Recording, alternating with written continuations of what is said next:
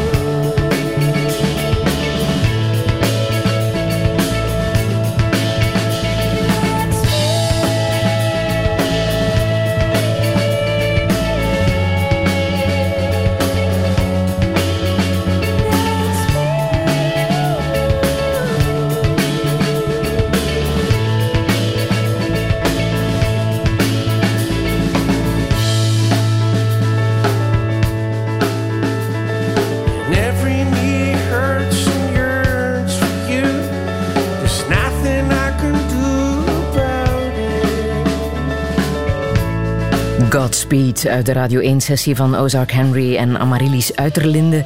Integraal te beluisteren via onze website. Morgen dus ook de gast in het nieuwe zomerprogramma op 1 van Tilt on Tour. Touché. Marcel van Tilt, je zei zo net, drie maanden televisie maken, dat is vakantie. Ja, het is nu voor mij al het zevende jaar. Ik stond er ook van te kijken. Op den duur wordt dat een goed geoliede machine en, en ik ken mijn redacteurs goed en er is weer wat nieuw bloed bij, wat ook altijd fris is, wat jonge mensen. En we weten, ja, we hebben al veel stommiteiten gedaan, want dat doe je dan ook in zo'n live programma. Dus we weten ondertussen wel, denk ik, uh, wat je zeker niet moet doen. En bij moeilijke dingen, vroeger panikeerden we, morgen hebben we Cirque du Soleil op bezoek. Ja, dat, is, dat was een paar jaar geleden. Oh, wat gaan die doen? En die hebben een olifant bij en hoe moet dat binnenkomen en wat, wat doen we dan en hoe gaan we dat filmen? Nu weten we dat van Kijk, we communiceren vooraf al met die mensen van kijk, de beperkingen in zo'n plek waar je moet filmen zijn zus en zus en zus en zo. En dan weten ze, oké, dan gaan we niet met 35 komen, maar met 15, want dat ziet er visueel even goed uit. Dus dat weet je allemaal vooraf. Dus het is wel uh, het is beter voorbereid. Door, door, de, ja, door de jaren heen heb je gewoon die routine en ja, die, die kennis eigenlijk. Als kind, hoe bracht jij als kind uh, jouw vakanties door? Oh, dat waren eenzame vakanties, omdat mijn zus is heel uh, vlug getrouwd. Enfin, mijn zus is een pak ouder dan ik, uh, eh, 14 jaar ouder. Dus die is getrouwd toen ik vijf of zes was. Dus ik eh, bleef eigenlijk thuis als alleen kind. Mijn vader was bijna nooit thuis als fulltime politicus.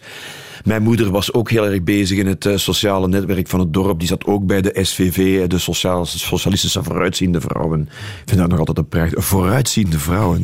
ik heb nog nooit achteruitziende vrouwen tegengekomen. Die, maar, ik vind dat een geweldige term. Dus ik heb heel veel tijd uh, gesleten met mijn oude tantes en um, met mezelf vooral.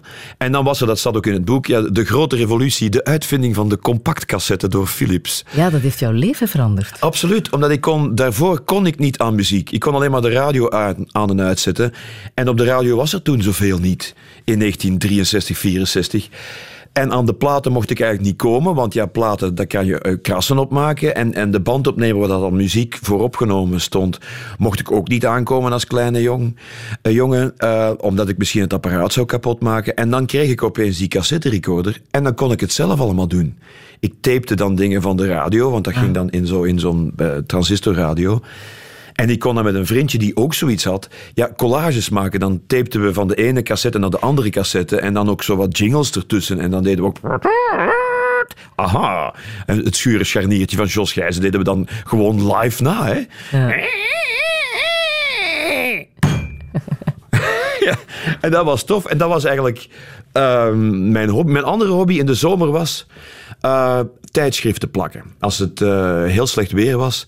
Dus mijn pa die las alle kranten natuurlijk. Voor eerst uh, de, de Volksgazette als goede socialist. En als die, klant dan, die krant gelezen was, knipte ik die aan stukken en maakte ik daar een nieuwe krant van. Snap je? Ja, ja, dan, toen is het begonnen. ja, ja, dat is eigenlijk ook gewoon print. En dat is media. Ik heb dat ook door het boek te maken gemerkt. Ik heb zo pasfoto... Uh, pasfoto hok foto's uh, teruggevonden. En toen herinnerde ik me, toen ik dat zag, van inderdaad, dat vond ik heel leuk. Maar dat is dus mezelf dupliceren. Dat en dat je dat ook allemaal hebt bijgehouden. Ja, ik smijt weinig dingen weg. Ik smijt heel veel weg, maar behalve de dingen die belangrijk zijn. Die dus jij bent een nostalgicus. Ja, ik vind dat leuk. Ik heb zo drangbonnetjes van de VRT. Ik vind die geweldig. Bestaan die?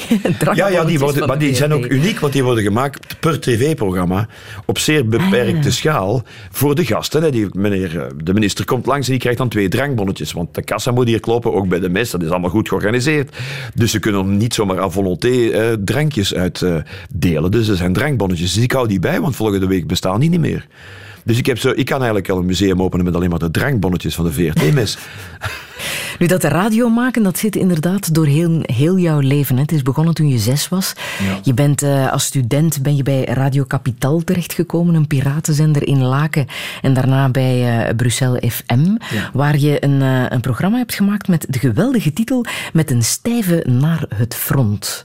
Marcel, wat voor programma was dat? Dat was een soort van uh, Leugenpaleis avant la lettre. Twintig jaar voor het Leugenpaleis deden wij dat al. Wij, wie waren dat? Dominique de Rudder en ik. Van waar die titel? Ja, wij komen allebei uit Leopoldsburg.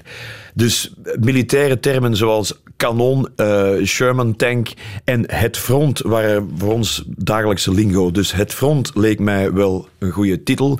En dan hadden we ja, natuurlijk als, als tieners ook wel een, een, een grote interesse voor al het uh, seksuele en erotisch getinte. Dus met een stijve naar het front was een goede titel.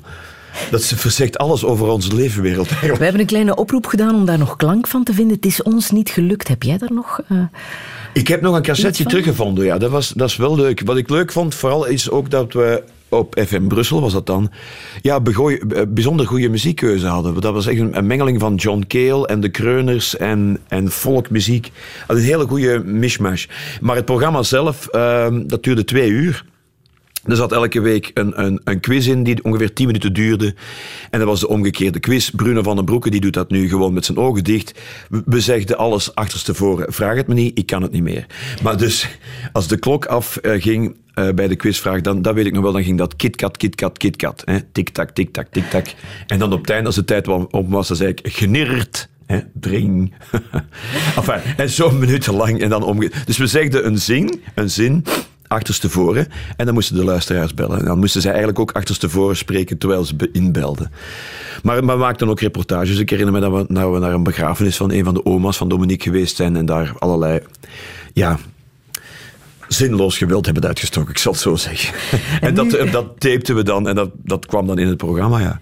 En nu op je 55ste eh, maak je nog altijd radio. Hè? Je hebt voor uh, Closing Time Hi-Fi gemaakt, wat de afkorting is van High Fidelity. Ja. Marcel, de jeugd weet niet meer wat dat is. Ja, High daarom, Fidelity. Ja, nee, maar daarom, dat is ook leuk. Ja, maar dat komt allemaal wel terug, want ik merk ook aan mijn zoontje van 11 dat hij dat allemaal heel boeiend vindt. Zo stereo, niemand staat nog stil wat, bij wat stereo is. Ik zeg, ja, maar het bestaat nog altijd wel en dat wordt heel erg gebruikt. En high fidelity is, ja, dat is ook zoiets. Hè, met een, ja, daarvoor was alles heel klein en rond, mono. En opeens breekt dat geluid open en wordt dat grote kwaliteit is het eigenlijk. Hè? En je kon daarop rekenen. Eigenlijk is het hoge, hoge betrouwbaarheid is het eigenlijk. Hè? En net daarom, omdat jij dat zo fantastisch vindt, wou je daar een programma over maken? Ja, vooral ook omdat Radio 1 is nu ja, door de, de overgang een paar jaar geleden een beetje geëvolueerd naar classic rock met heel veel nieuws. Snap je? Want ze draaien toch heel veel uh, ja, klassieke platen uh, uit, uit het rock- en pop-genre. Maar wat daar net voor gebeurd is, dat wordt nooit gedraaid. En dat heb ik nu nog net meegemaakt.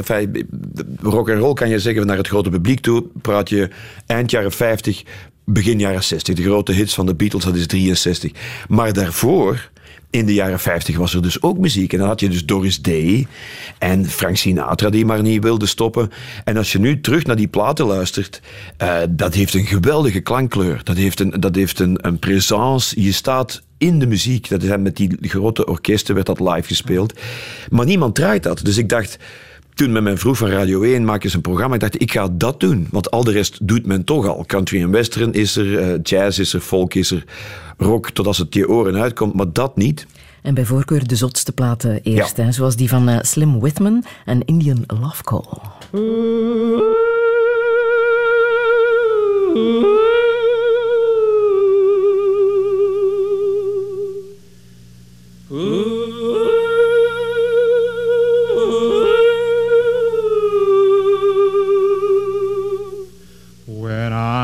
Calling you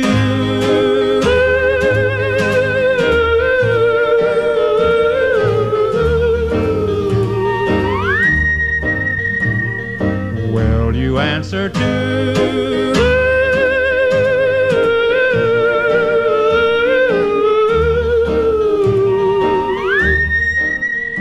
That means I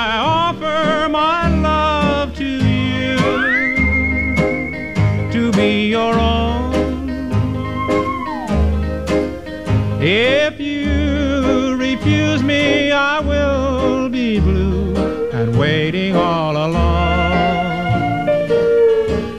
But if when you hear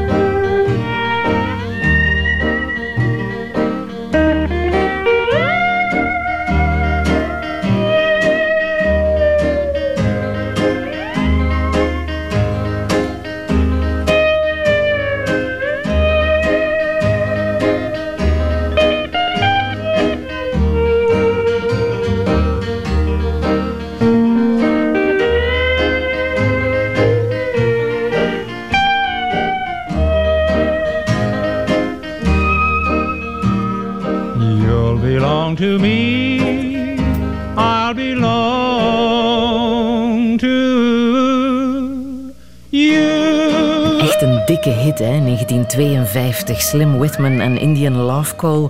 Het zat in uh, Hi-Fi, het programma van uh, Marcel van Tilt. In Closing Time ook helemaal te herbeluisteren. Staat allemaal op onze website. Marcel, je noemde het ook muziek die in de kast van je ouders had moeten staan. Ja, want ze hadden weinig muziek. Ehm, thuis. Ehm, het enige wat ik me herinner is een paar James Last platen. We hadden alles van de Strangers. dus al die liedjes like Puppet on the String, ik ken die in het Antwerps. Eigenlijk gewoon. Ik heb geblet is in een fantastisch nummer van hem. J'ai pleuré van, eh, dat was ook iets in de jaren 60 of zo. En dat hebben ze fantastisch vertaald. Ik heb geblet van maanden de keer. Echt maar zo schoon. Ehm, dus ze hadden eigenlijk weinig muziek. Ze hadden eigenlijk dit moeten hebben, vind ik. Want als je naar ehm, zo het orkest van Harry James beluistert, die heel vaak Frank Sinatra begeleid heeft, dat is gewoon fantastisch, nog steeds. Maar dat hadden ze niet. Wij hadden ook geen tijd, wij hadden thuis geen tijd. Die mensen werkten te veel. Ik heb dat helemaal niet. Jouw vader zeker, hè? Ja, die was er nooit. Eh, maar die, had een, die heeft, allee, daar, ik heb over hem een boek gemaakt, omdat ik wist dat hij ook een boeiend leven gehad had. En als ik het niet zou opschrijven, had niemand het ooit gedaan. Eh, en dat was ook zo. Ehm, die heeft dat ook allemaal zelf gedaan. Die had met moeite, ik denk niet dat hij een middelbare schooldiploma had. want Dat heb ik toch nooit ergens gevonden. Dus hij is daar middenin ergens gestopt. En wat deed hij dan allemaal, dat hij zo druk bezig was? Ja, die kwam uit een café, eh, en, en een café dat zeer goed draaide in Leopoldsburg, waar er 30.000 soldaten zaten en er maar 300 mensen woonden, bij wijze van spreken. Nee, er waren, er waren 3000 inwoners, 300 cafés en 30.000 soldaten. Dus ja, iedereen had een café, dus die werkte mee in het café als kind. Eh, de, de kelder opruimen en de flesjes sorteren en dat soort dingen. Ehm, en dan, omdat het... eh, ja, eh, voor de rest eigenlijk geen werk was in Leopoldsburg, is die in een zinkfabriek in Balen gaan werken, wat nu nog altijd Umicore is of zoiets. Ehm, en dan is er crisis gekomen en is die maar in het leger gegaan. Of een heel verhaal in het leger, concentratiekamp, heel de poel. En na de oorlog is hij dan bij familie terug in een brouwerij gaan werken. En dat is dan fout gegaan door een familievete. En dan is hij totaal iets anders begonnen. En is hij in de politiek gestapt. En ook dat lukte. Die was eh, eh, zonder slag of stoot meteen verkozen als eerste socialist in een, in een zeer katholieke gemeente, in het zeer katholieke Limburg in de jaren 50. En die was zeer gedreven en meteen gemeenteraad, het jaar erop verkozen in de provincieraad. En twee jaar later zat hij in het nationaal parlement. Alleen een man zonder diploma, zonder ervaring, alleen maar op zijn, op zijn drive deed hij dat. En uiteindelijk was die, was, die, was, die, was die bijna het stemmenkanon van Limburg. Die haalde 13.000 voorkeurstemmen. En wat vond je daar zelf van als zoon? eh, Ja, ik stond daar van op een afstand naar te kijken, omdat mijn pa die liep altijd heel eh, veel heen en weer. En ik ging ook vaak mee naar al die politieke meetings. Maar als kind is dat natuurlijk, en dat is nog altijd zo, politiek is eh, zeer serieus en zeer saai. Dat ging altijd over hetzelfde. En natuurlijk toen die tijd waren dat eh, eh, ook crisismomenten. De sluiting van de mijnen, eh relletjes in Zwartberg. dan kwam die s'avonds thuis. Ze hebben er twee doodgeschoten. En nu gaan we weer. Ja, dat een politieke kwestie. Er ook- Er zijn doden gevallen in Zwartberg. Politie die dus op de, op de mijnwerkers, op de kompels schoot. En eh, ja, dat was wel gewelddadig bij momenten hoor. Ehm, Het laatste moment dat je je nog eh, levendig herinnert van eh, Mhm. dat je vader nog gezond was. Ehm, daar was ook een, een soort crisis toch wel tussen jullie. Hè? Hij keek een beetje neer op die jeugd die helemaal niet politiek geïnspireerd was en hem zeker niet zou opvolgen. En jij vond hem te streng. Ja. Ik heb, eh, voor dat boek heb ik zijn allerlaatste interview eh, teruggevonden dat hij gedaan had met de Volkswil. Dat is zo de, de krant van de socialistische mutualiteiten. En ja, hij is dan al uh, 62. En je hebt dus net, dat is dat in, in 1972 of zo. Dus je hebt heel die hippiebeweging is geweest. En lang haar en alles moet kunnen. En vrije seks en drugs. Ja, dat was helemaal zijn ding niet. Dat vond, hij begreep dat niet. En ik snap dat ook, dat hij dat niet begrijpt. Omdat, begreep, omdat ja, opeens... Hij komt uit een hele trage en, en een zeer gestructureerde tijd van meneer Pastoor en meneer de burgemeester, meneer de dokter en daaronder het plebs. Waar hij eigenlijk tegen was, want hij was een socialist en hij was voor het verdedigen van het plebs. Um, maar ja, die jongelui die namen dat opeens over. En die, ja, die, die smeten ook al die waarden en die normen opeens weg. Ja, en dat, dat zinde hem niet. Mhm. Niet dat ik een, een, hippie was, want ik was toen nog maar een kind. Maar ik merkte wel van, ja, met hem moet ik niet te veel uh, uit de bocht gaan. Want hij zet me letterlijk manu militari, want dat was ook nog een militair, in, in de hoek. Maar ik, heb, ja, ik, heb dat nu, ik zeg dat nu ook wel opnieuw, van zijn dood kwam mij goed uit in 1973, want ik was 15 en voor mij begon het leven. Echt drie maanden later was ik DJ in een café en ik mocht niet eens het café binnen, want ik had me er binnen geluld, maar ik wou dat per se doen. Ja, dat had ik van hem nooit gemogen. Maar dat zeg je nu natuurlijk. Misschien was hij wel bijgedraaid en... En uiteindelijk, ik denk ook, het zal wel moeilijk geweest, want uiteindelijk heb ik dan pas een beetje naam gemaakt tien jaar later, snap je? Allee, daar is heel veel gesukkel en rondgelopen op de VUB en, en wat schrijven voor Want bladen. Toch ben je politieke wetenschappen gaan studeren. Ja, um, omdat ik het wel uh, een zeer boeiende materie vind. En ik heb dat ook altijd gevolgd. Uh, ook toen mijn pa nog leefde als kind.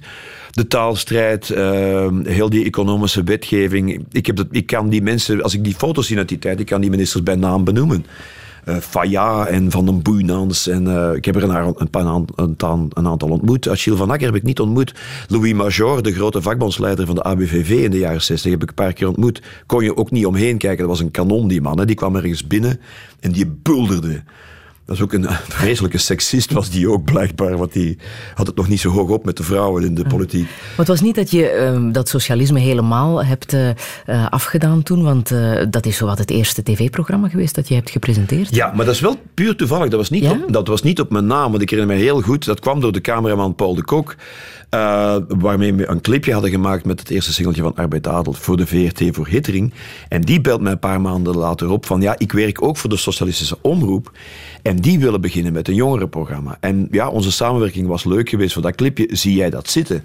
En daar heb ik ja op gezegd. En dat, dat was mijn allereerste televisieervaring. Maar bij de SP, heette het toen nog? Of nog B? Nee, toen heette het al SP. Hmm wisten ze niet dat ik de zoon was van uh, de grote voorman Edgar van Tilt uit Limburg. Want dat was ondertussen ja, dan toch ook alweer tien jaar geleden dat hij gestorven was. En het heeft echt, dat weet ik heel goed, het heeft een jaar of twee geduurd, denk ik. Uh, toen had ik al zeker twaalf programma's gemaakt voor de Socialistische Omroep. Toen Carla Galle, toen secretaresse van uh, Karel van Miert, mij op een dag zegt bij een vergadering... Zeg, Van Tilt, toen was ik daar al twee jaar aan het werk. Enfin, dat was geen vaste job natuurlijk, maar... Heb je iets te maken met die, die oude daar, die in het Gaarf? Ik zeg, ja, ik ben zijn zo. Dat menen nu niet. Alleen, je zit dan toch toch goed terechtgekomen? Ik zeg, ja, ik zit wel bij de juiste partij als, dat, als het daarover gaat, ja. Dat programma heette Roodvonk. Ik wil het even laten horen. Toen aangekondigd door Riet Daaier. Dames en heren, nu volgt een programma van de Socialistische Omroepvereniging.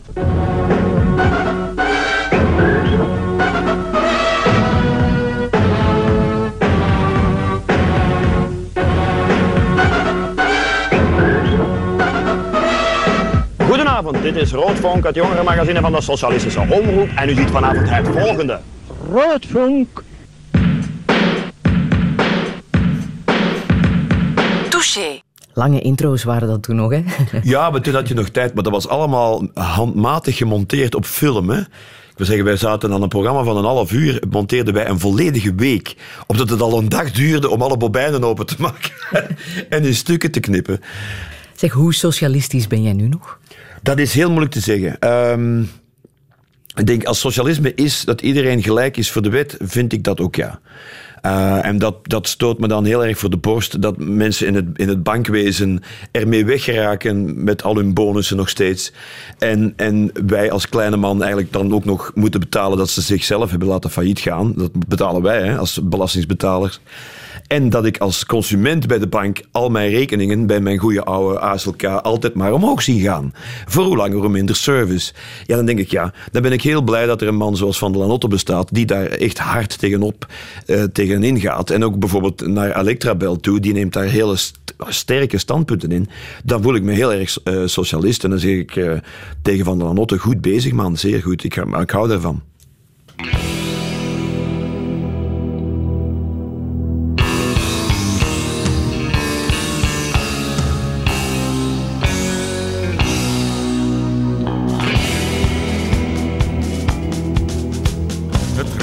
Bij beken en het rook naar rottend gras en de modder zoog mijn schoenen in de grond.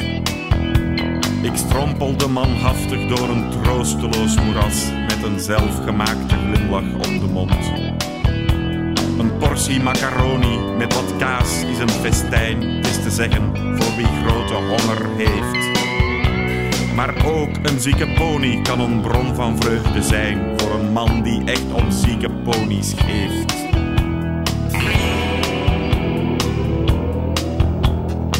Was er aarde donker, het was God vergeten koud en ik ploeterde maar verder door de nacht.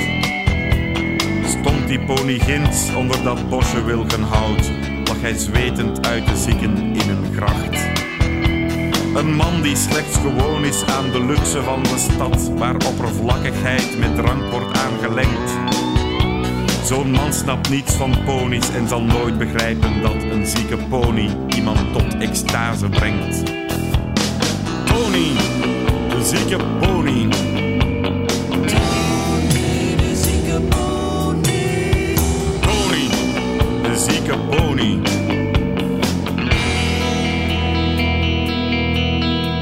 Ik schramde mij aan doornen en ik struikelde en viel. Ja, ik deed mij meermaals onbeschrijfelijk pijn.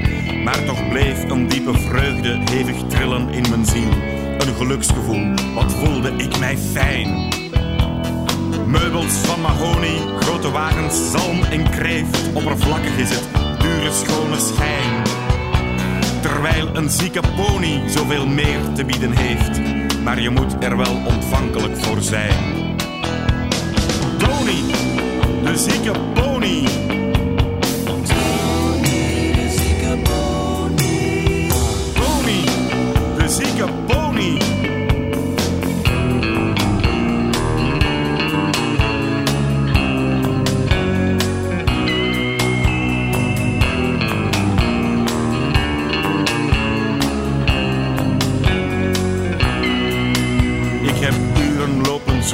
En hoewel ik hem niet vond, wist ik steeds, de zieke pony is nabij.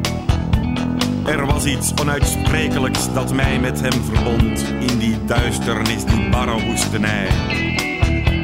De wereld is demonisch, het is een plek vol vals plezier. En voor geld is zelfs het heiligste te koop. Maar zolang er zieke ponies grazen niet zo ver van hier, is er kans op redding, is er nog wat hoop de zieke pony. Tony, de zieke pony. De zieke pony is nabij.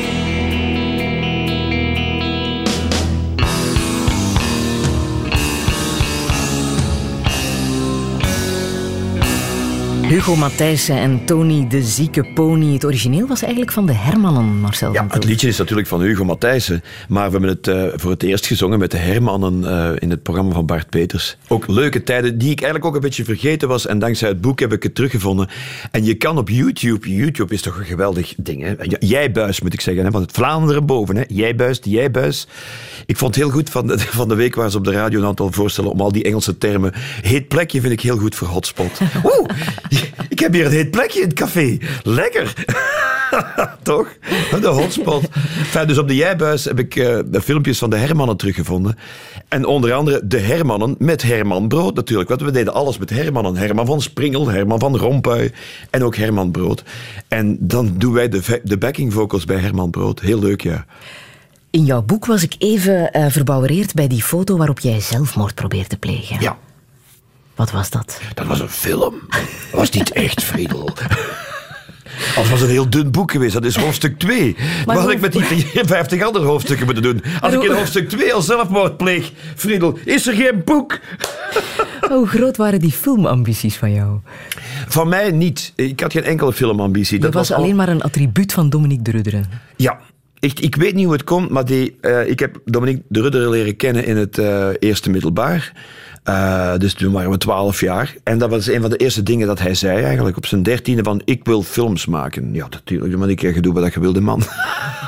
hoe, hoe serieus is dat als je twaalf of dertien bent? Maar hij meende dat.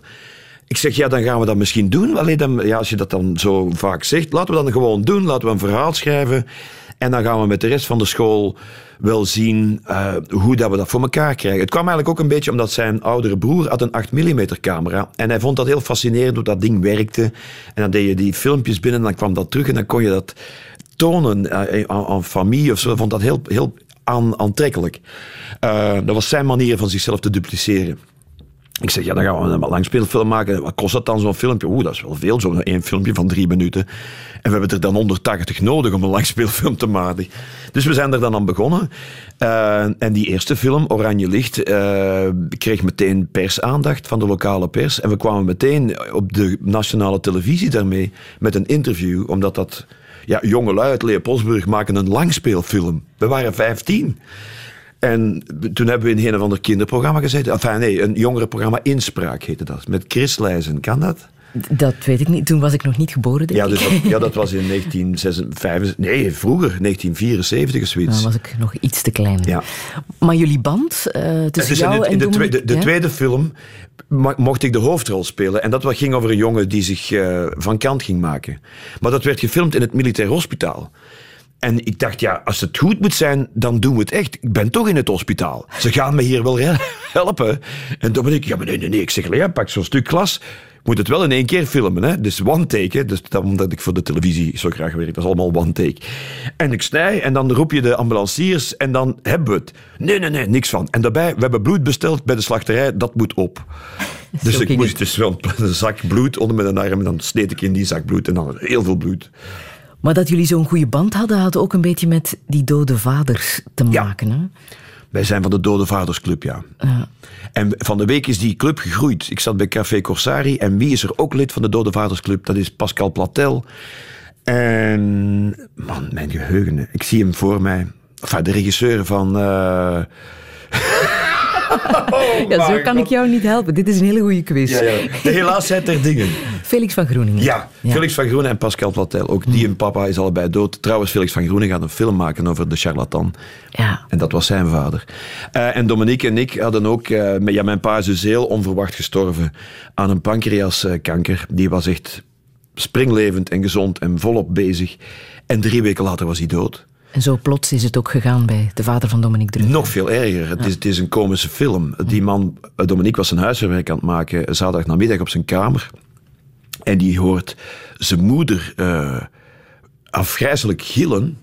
En Dominique loopt naar beneden en ziet in, zijn vader, eh, ziet in de garage zijn vader liggen eh, in een plas bloed. En wat was er gebeurd? Die was de garage en, en, zo'n kantelpoort aan het herstellen. En die veer is er afgesprongen. En die heeft dat gewoon recht tegen zijn slaap gekregen. Die is gewoon ter plekke doodgebloed in Dominique. Zijn, ik kan het niet zeggen. oh, oh. In Dominique zijn armen. Maar dat schept, allee, dat is zo confronterend. Je, zit, je bent allebei 15. En het instituut in het huis, de vader valt weg. En wij hebben wilde, wilde plannen om films te maken en theater en radio en televisie en noem maar op. Dan denken we, ja, oké, nu kunnen we. Het heeft je wel geholpen, schrijf je, eh, tegen alle zever, zal ik maar zeggen, wat daarna kwam. Mensen die eh, ja, zagen en klagen Ja, dat- over dat- onnozeligheden, daar kan jij niet tegen. Net Nee, ik denk dat je het kan vergelijken met iemand die op een dag te horen krijgt van kijk, eh, je bent eigenlijk terminaal ziek. Dan, dan valt alle flauwekul in het leven van je af. Dan merk je van ja, dit is het dan maar. Het leven is maar dit, is maar zo kort en is maar dit moment. Eh, maar dan iemand die terminaal ziek wordt verklaard, die er dan doorkomt. En wij zijn er dan doorgeraakt. En ik denk dat je, als je de dood van zo dichtbij ziet, eh, dat, je dan, dat we daar geleerd hebben wat het leven is. Van, je moet er nu iets van maken, want morgen... En niet zeuren over, oh, ik heb een beetje pijn aan mijn rug. Oh, het is zo slecht weer. Oh, de en is dat jouw verklaring voor jouw eeuwige vrolijkheid? Of is dat ook maar een beeld? Maar dat is helemaal geen eeuwige vrolijkheid. Ik ben een groot chagrijn en ik ben een, een zeer grote pessimist. En ik, en, en ik hou niet van zoveel onzin die er op muzikaal vlak en uh, op radio en televisie vaak verkocht wordt, ook in de politiek. Ik word er heel erg moe van. Maar ik, ik, ik val niet in een depressie van, uh, daar hou ik niet van. Ik, ik put daar energie uit en zeg, oké, dan doe ik iets anders. Dan maak ik daar iets anders van. Of ik, ik ga, oké, iedereen gaat naar links, ik ga naar rechts. Maar de Marcel die wij kennen van televisie, is dat ook de, de echte Marcel thuis? Nee, nee, nee, de echte Marcel, dan moet je met mijn redactie bellen. Dat is een, een zeer uh, moeilijke, kwaaie man die nooit tevreden is. Maar wel heel tevreden als het goed is. Maar je omschrijft jezelf nu wel heel erg negatief. Nee, dat is gewoon zelfkennis. Maar ik vind dat, ik vind dat positief. Je moet negatief zijn om positief te kunnen zijn. Mm, mm. Negatief zijn wil ik zeggen, je moet kritisch zijn. Maar ook niet te kritisch. mij kan het bijvoorbeeld weinig schelen. Ik hoef geen Ferrari of zo als mijn auto maar rijdt. Snap je? Daar ben ik dan niet kritisch om. Het enige wat die, die moet niet te veel benzine verbruiken. Die moet er redelijk mooi uitzien. En daar houdt het dan op.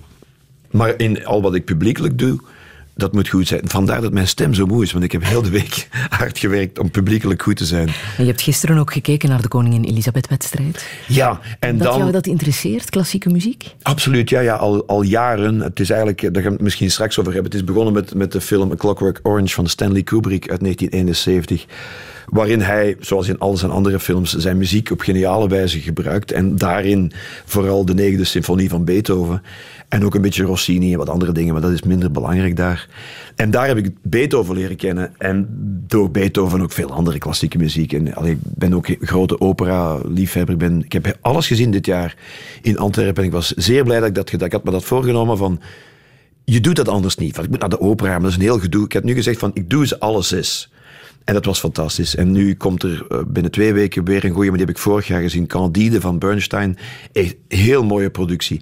Ik heb Cosi van Tutti hier in Brussel niet kunnen zien, wegens tijdsgebrek, maar dat schijnt ook heel goed te zijn. Loopt nog, hè? Dus ik volg klassieke muziek. Ja, ik weet het, maar ja, ik, heb, ik zit in Deinzen. als de, als de, de munt naar Deinzen wil komen, met alle plezier, zal ik een woensdag matinee meemaken. Maar is dat die gulzigheid van jou, dat je echt alles wil leren kennen, van klassiek tot, tot uh, nee, dat zijn rock? Nee, nee, dat zijn keuzes die je maakt onderweg. Ik probeer uh, open te staan voor alles, maar je maakt op den duur ook een keuze, want anders word je allee, over overweldigd door te veel prikkels. En dat is wat, wat de jeugd nu meemaakt. Die weten het niet meer, want die krijgen continu prikkels. Nee, nee, dus ik maak selecties. En daarom weet ik ook bijvoorbeeld, omdat we waarschijnlijk in de richting van Beethoven aan het ja. zwalpen zijn. Staat klaar. Weet ik bijvoorbeeld, ja, ik heb nu nog geen, nog geen minuut slechte muziek gehoord van Beethoven. Ik ken daar ook niet alles van, maar ik ken wel al heel veel ondertussen, al die jaar, al 20, 30 jaar lang. Je vult dat aan. Je kan ook zomaar niet zeggen van, ik beluister een pianosonate één keer, oké, dat ken ik dan. Nee, dat is niet gewoon. Je moet dat tien keer, twintig keer opnieuw opzetten in de loop van de tijd. En, en dan hoor je weer nieuwe dingen. En ik heb nu gemerkt dat Beethoven blijft altijd. Ik heb, die verveelt mij nooit. Gisteravond dus uh, Koningin Elisabeth-wedstrijd, die laatste jongen. Onwaarschijnlijk toch, 24 jaar. Uit het hoofd spelen die gasten dat. Hè. Geen partituur, hè. Dat zijn dus composities, dat tweede stuk, ik heb derde heb ik niet gezien, want ik was te moe en ik moest naar Friedel Lesage, dus ik moest vroeg op. Uh, Rachmaninov, dat krijg, je krijgt dat zelfs niet bekeken met je blote ogen, hoe snel dat die vingers...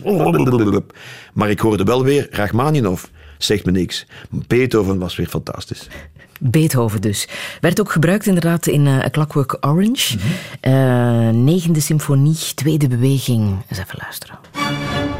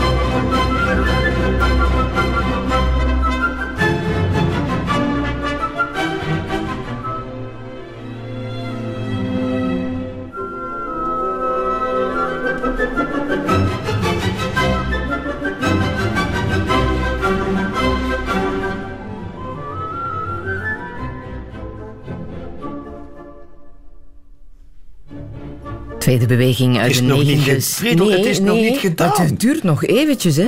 Warm aanbevolen door Marcel van Tilt. Ja, je hebt het is zo het meteen... einde verknald, hoor. Dit is het einde, wacht. En nu is het afgelopen. Nog een keer. En dan begint de volgende beweging. Ja, die nog ja. mooier is dan deze beweging. En zo verder. Ik wou zeggen, warm aanbevolen door de man die ook in de jury zat van Eurosong. Ja, ze gaan daar opnieuw mee beginnen, maar ik ga toch niet meer in de jury zitten, denk ik hoor. Nee? Heb je daar spijt van? Nee, helemaal niet. Maar ja, ik wil zeggen, je moet op een gegeven moment moet ermee ophouden met andere mensen af te maken, toch? Je hebt dat wel op een, eh, eh, laten we zeggen, literaire manier gedaan. Of tenminste, dat was jouw bedoeling.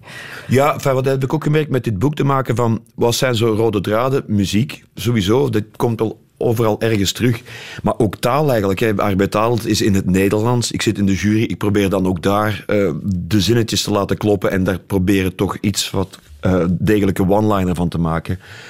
En nu ook met, met Van Tilt on Tour, zo'n live programma. Ik heb geen autocue, dus geen ding waar ik het van aflees. Dus ik improviseer die teksten aan elkaar. Dat moet allemaal kloppen, dus dat is eigenlijk een rode draad. En Eurosong was net hetzelfde. Dat is oké, je gaat iemand doodschieten. Doe het dan op een, op een gevatte en een goede eh, ja, taalkundige wijze, ja. Je weet nog wat je hebt gezegd over K3, hè? Ja, dat het mooie vleeswaren waren. Dat waren toen jonge meisjes. Dan zeg ik, ja, ik zeg niet, oh, u bent lekker. Nee, ik zeg, u bent mooie vleeswaren. Dat vind ik al beter geformuleerd. En dan, ja, charcuterie is ook vlees. Dan maak je dus, je weet, kut. Eigenlijk dacht ik bij over, ja, dit is kut met peren. Dat komt van coat and bee. En dan vleeswaren. Dan zeg je, kut, charcuterie, vleeswaren. Dus dan maak je die link, hè. Mooie vleeswaren, maar in mijn eh, opinie helaas charcuterie met peren. En dan heb je drie woordspelingen in één keer. Dat is leuk, toch? Gary Hager, weet je dat nog? Ja, die... Ha- Harry, eh, Gary Hager. Het is Gary? Hager, ja, het is, juist, het is, ja, dat klopt, ja. Eh, wat was het? Bij, Bij ja, gebrek aan... bij, bij gebrek aan King bij- had hem zijn nek uitgestoken. Ja, dat is toch goed? En dat wilde ik mee zeggen. Het was een compliment, hè. Maar die heeft ook geen kin. en Gary Hager is trouwens een heel leuke man. Ik hou, ik hou wel erg van Je kon Gary lachen? Ja, natuurlijk wel, ja. En het was een compliment. Hij had zijn nek uitgestoken. Hij had iets gedaan dat met zijn imago van Vlaamse zanger, crooner, had hij toch iets anders gedaan. Had een risico genomen. Dus dat vind ik heel goed, ja. Dat, dat, tekent, enfin, dat is een, een, een mooie prestatie van een artiest. Over Spring, weet je dat nog? Ja, dat was een makkelijke spring eens onder een trein. maar hij was daar wel niet goed van, hoor, jongen. Ah, nee, natuurlijk Ik niet. zag echt, ik herinner mij nog de blik van Jelle Kleimans op dat podium van... Oh, dat doet pijn. Ja, kijk, het is maar een tv-programma. Ja, Het zo- beste zo- vond ik eigenlijk wel voor Christophe, die nu wereldberoemd is, maar toen nog een beetje aan de sukkel was. Die had toen ook zo'n Vlaams liedje. Maar ik vond het echt niet goed genoeg voor het Songfestival. Dus ik had hem gezegd van, kijk, ik breek graag een lans voor onze Vlaamse charmezangers. Maar je mag ook niet overdrijven. Dus deze keer steek ik mijn gebroken lans daar, beste Christophe, waar het zonlicht niet meer schijnt. Ja, dat, heb je dus, dat is gelaagd. Maar je hebt de dag dat het zonlicht niet meer scheen van John Terra. En je breekt een lans en je steekt. Dat is, dat is toch geweldig. Ik vond dat goed. Iemand moet kritisch zijn, was dat wat je dacht? Ja, ja, want dat, dat, ik, eigenlijk was ik het, het jaar nadien, wou iedereen het dan doen. Ja, dan moet je het al niet meer doen. Want dat, is, dat was niet de bedoeling. Dat is zo gewoon gegroeid.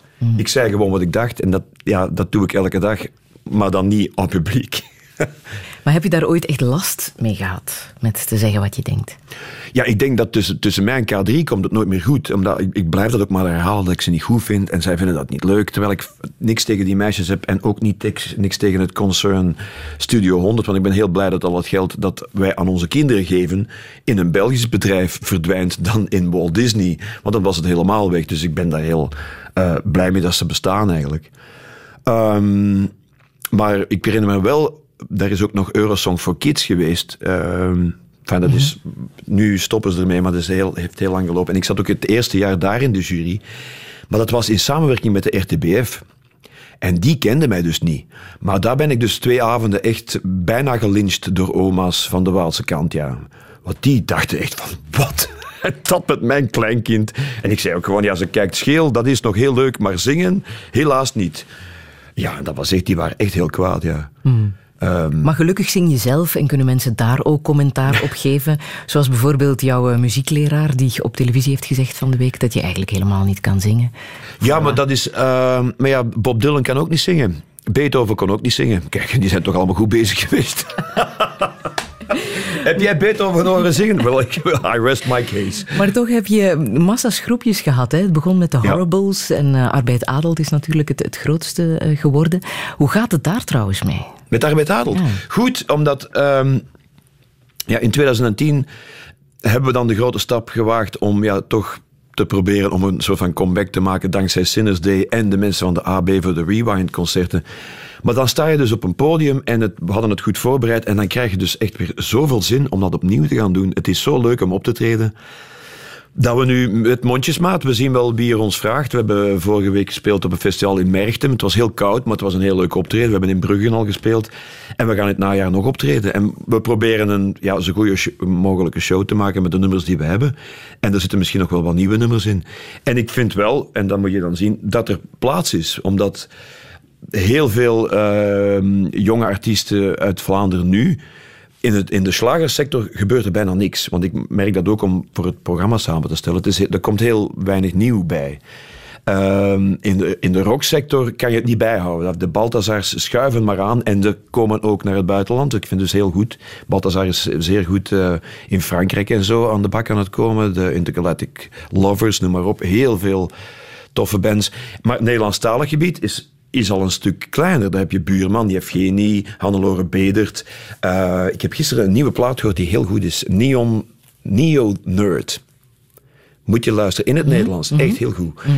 Maar daar is dus nog plaats, vind ik. En dan denk ik dat Arbeid Adelt wel zich daar ergens kan tussenmixen. Want we zijn geen kleinkunst.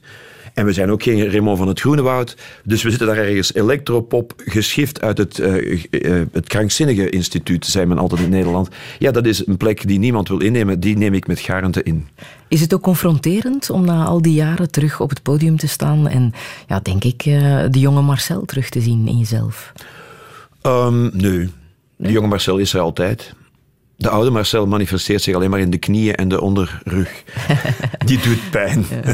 Je hebt van je eerste band de groepsleden terug opgezocht, hè? de Horribles. Ja, dat was wel echt een, een, om, door het boek. Een van de mooie foto's die ik terugvond in mijn kartonnen dozen op zolder, was een foto gemaakt door Dominique de Rudder in 1978 van mijn punkgroepje The Horribles.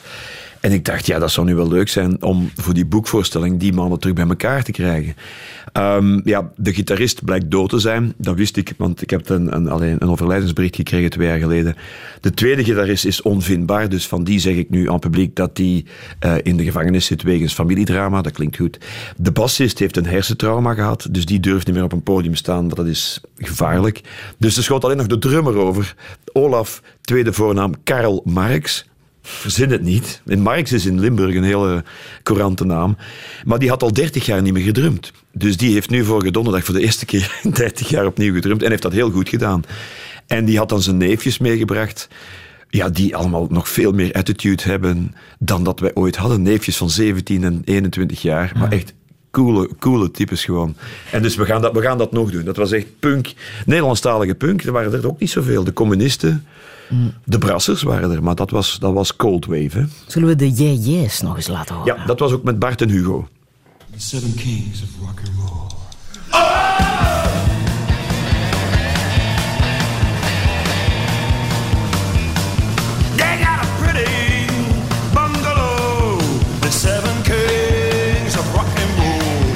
If this is true, then this is so. The seven kings of rock and seven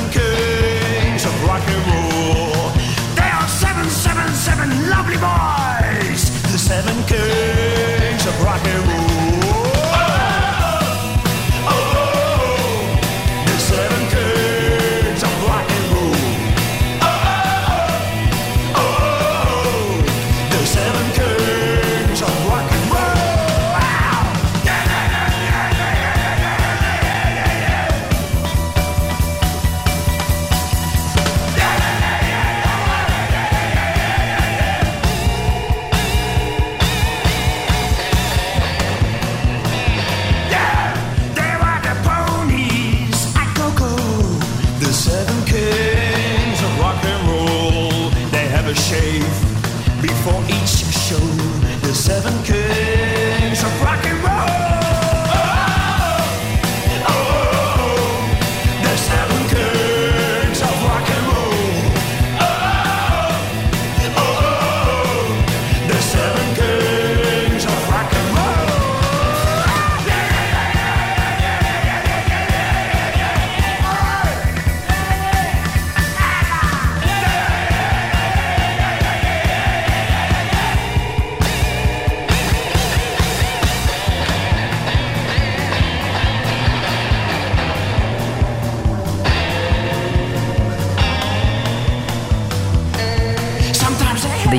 Yeahs en de Seven Kings of Rock and Roll. Ook gezongen tijdens een van de feestjes eh, van MTV. Daar gaan we het zo meteen over hebben. Radio 1. Friedel Lesage. Touché. Met als gast de 55-jarige Marcel van Tilt. We hadden het al over het boek dat hij heeft gemaakt naar aanleiding van zijn 55ste verjaardag. Over zijn liefde voor het radiomaken, over de socialist in hem, zijn liefde voor de klassieke muziek, zijn gebrek aan zangtalent en de toekomst van arbeid adelt. Maar we moeten het nog hebben over MTV, over zijn passage door Amerika en over zijn liefde voor literatuur. Dit is Touché deel 2. Een zeer goede middag.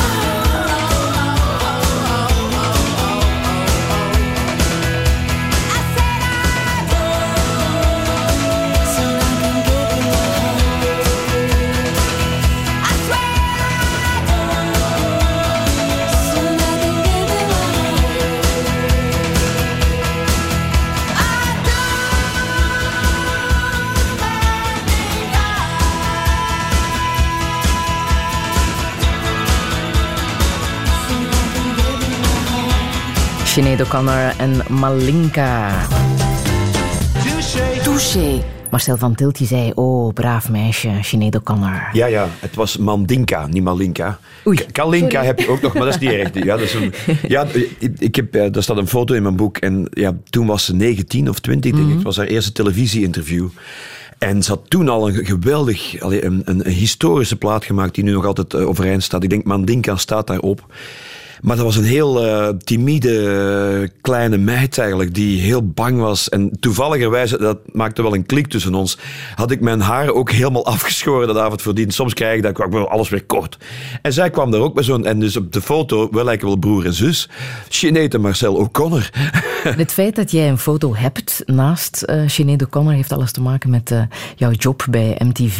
Ja. Jouw eerste echte job, schrijf je daarover, aangenomen op was- 1 juni 1987 toen MTV Europe eh, begon. Ja. In onze herinnering was dat de meest flitsende tv die ooit is gemaakt, maar we hebben een spot teruggevonden om MTV aan te kondigen. Je moet eens luisteren. Rewind. In Belgium and all over Europe, most TV channels turn off when you want to watch. MTV is different. MTV is on 24 hours a day, so you can watch us whenever you want. MTV, your non-stop channel, 24 hours a day. Touché. Flitsend, hè? Ja, maar de- het leuke was, die tussenfilmpjes waren toch wel nog altijd, en eh, dat zijn ze nog altijd, grafische wondertjes. Al wat ze deden met die M die dan als een monster door de stad wandelde en zo. En dat maakte het wel flitsend. Maar als je daar nu op terugkijkt... ehm, toen was het revolutionair, omdat de traditionele televisie zo statisch was. En dan had je dus inderdaad Riet Daier, die zei goedenavond beste kijkers. En voor een bruine kartonnen muur. En nog soms een Sansevieria in de achtergrond. Eh, en dan kreeg je dat MTV-gedoe, dat 24 uur per dag. Dat alleen al. De BRT stopte om half elf. Hè. Het was nog Coda en Goodbye, Goodnight en gedaan. Ja, en MTV ging gewoon door 24 uur per dag. Met niks dan popmuziek. Er was bijna geen popmuziek op de nationale zenders. RTBF had een uur per week of zo. En VRT heel weinig. Dus dat was er revolutionair aan. Maar als je het nu terug bekijkt, is het ook allemaal aan de trage kant. Het is dus nog sneller geworden. Ja, en jij werd aangenomen omwege van we willen... Goh, oh, ik kan niet meer praten. Ja. Marcel. Omwille van jouw eh, originele manier van eh, presenteren. Eh, het is misschien omdat ik dit fragment ga laten horen dat ik er Ah, zelf niet meer uitgeraak. Ben benieuwd. I have to admit, I had a disco past. Yes, I was into disco just for about three months, and at that time there were a couple of hits, and everybody was chanting, "Ooh, ooh, chant." Remember that one? Was the Michael Zager band in '78. That was a really popular chant, and the other popular chant was "Pew, pew, pew." It's a bit difficult. Yes, I'm singing out of tune because that was Anita Ward, of course, from 1979, and "Ring My Bell."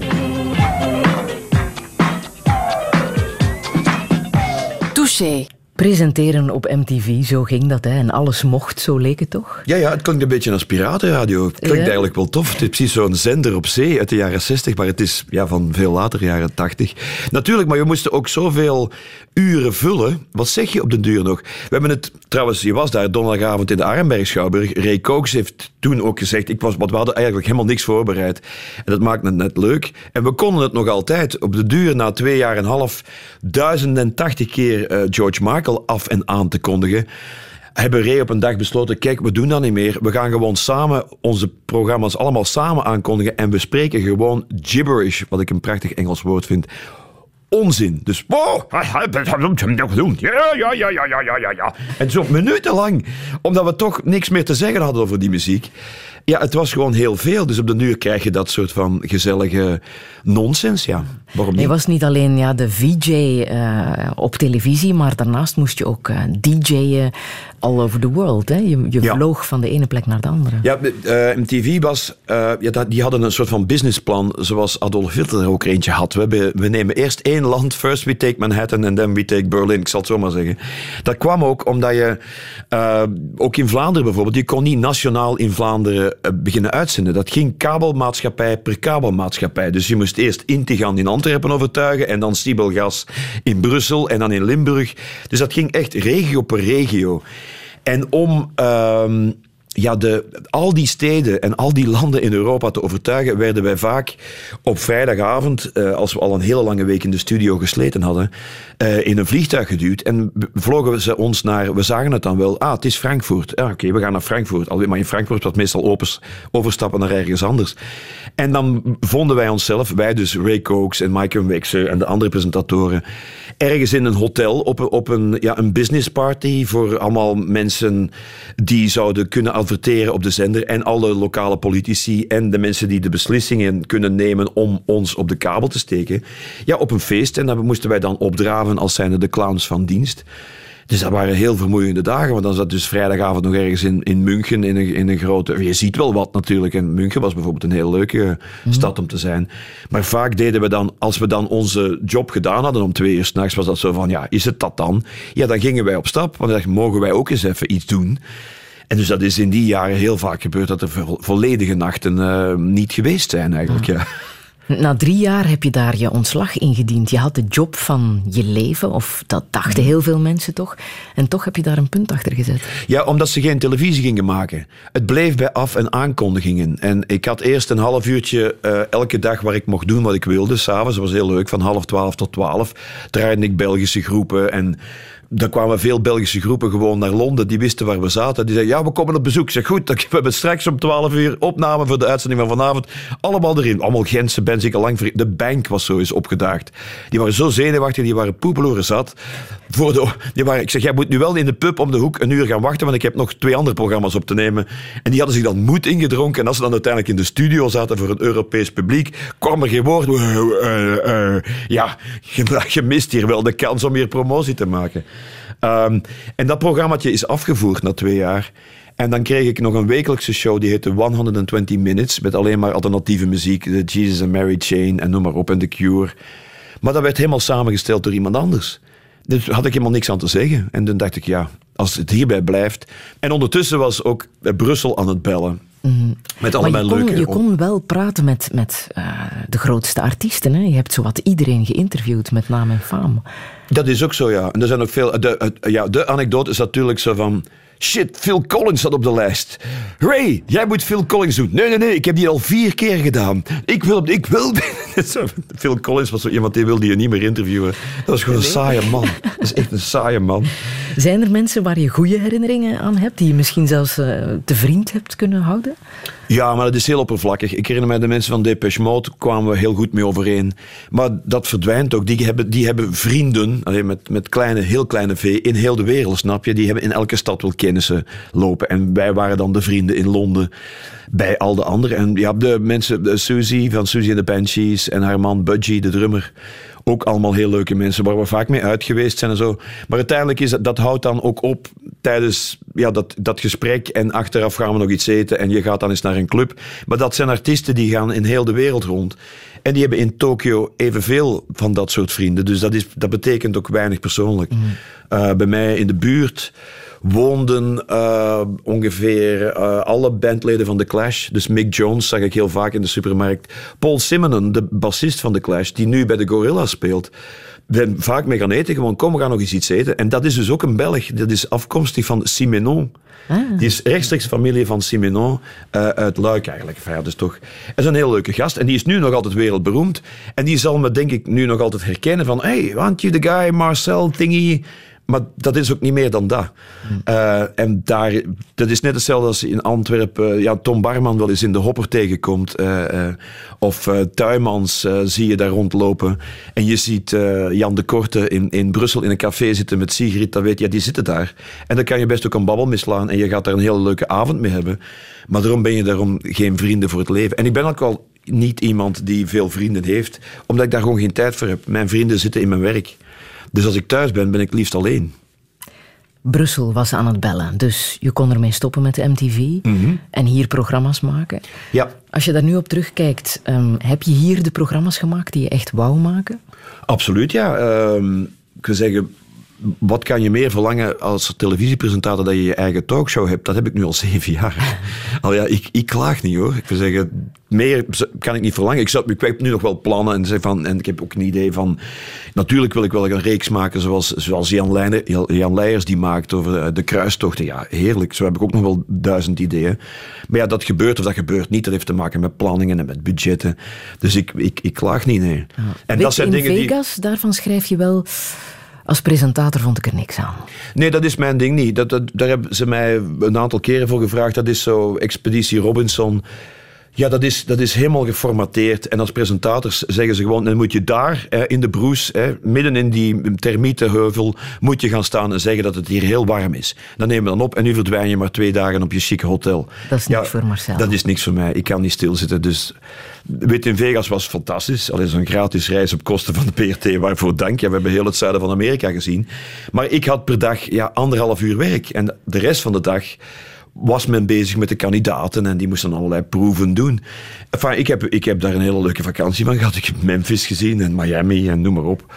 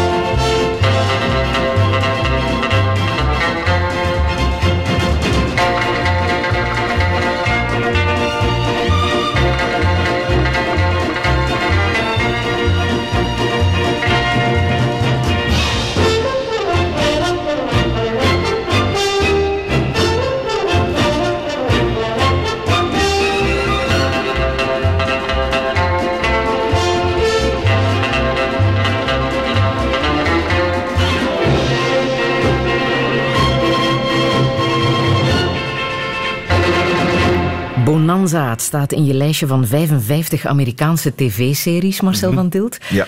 Allemaal gezien toen je in Amerika woonde? Ja, ja, ja, omdat je daar ook een tv-station hebt. Dat zouden ze hier ook moeten doen, vind ik, van de VRT. En dat heet, eh, geloof ik, TV, TV Land. Of TV Nation, dat maakt, dat maakt nu niet uit. Dat is één zender en die zenden alleen maar oude series uit. Maar op een, op een leuke manier geprogrammeerd. En daar kan je dus al die, die vintage-series uit de jaren 50 zien, die nog altijd zeer goed zijn. Iemand die bijvoorbeeld helemaal vergeten is, is Lucille Ball. De rosse actrice, com comedienne, geweldige vrouw, die eigenlijk eh, de sitcom heeft uitgevonden. Dus ze, ze voerden het toneelstukje volledig live op voor een live publiek en namen het dan met verschillende camera's tegelijkertijd ook live op. Vroeger werd dat als een film, stukje per stukje. Zij heeft dat uitgevonden de sitcomedy, eh, situation comedy. In één plaats een comedy spelen.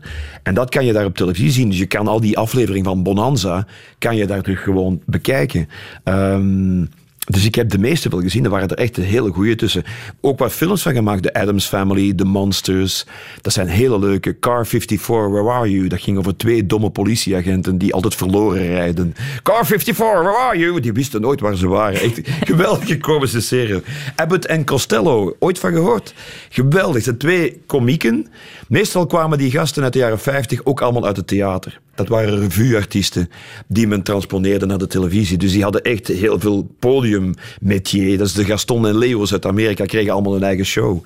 En die zijn nog altijd zeer goed. En vooral ook omdat dat nu een beetje krakkemikkig eruit ziet. En dat zijn kartonnen decors en alles valt zo een beetje om. Jerry Lewis en Dean Martin. Minuten. ja. Maar daar had jij de tijd voor toen je in Amerika woonde. Want het gekke is, je was hier een heel druk bezette MTV-presentator en een paar jaar later was je een man op zoek naar werk. Ja. Die eh, alleen nog als figuren, figurant in Friends eh, te zien was. Compleet Mhm. Maar dat vind ik het niet erg, tegenovergestelde leven. Ja, maar dat, dat is wel leuk, want ik vond dat drie hele leuke jaren. Ik was er ook heel eenzaam, want ik kende daar ook helemaal niet, niemand. En eh, ik was toen nog wel getrouwd, maar ik ben toen gescheiden van mijn Amerikaanse vrouw, dus dat was ook nog een split. Dus ik was helemaal alleen met de hond. Dus dat was echt mijn mooiste tijd met mijn hond, waren die drie jaar. Want wij deden niks anders dan wandelen en ik ging gewoon op zoek naar verhalen. Ik zag, ah, hier, kijk, The Church of Satan, daar zit wel wat in. Dat was een winkeltje op Hollywood Boulevard, daar kan je naartoe en dan kan je alles kopen over Satan. Maar waarom wou je dan naar Amerika? Waarom wou je daar blijven?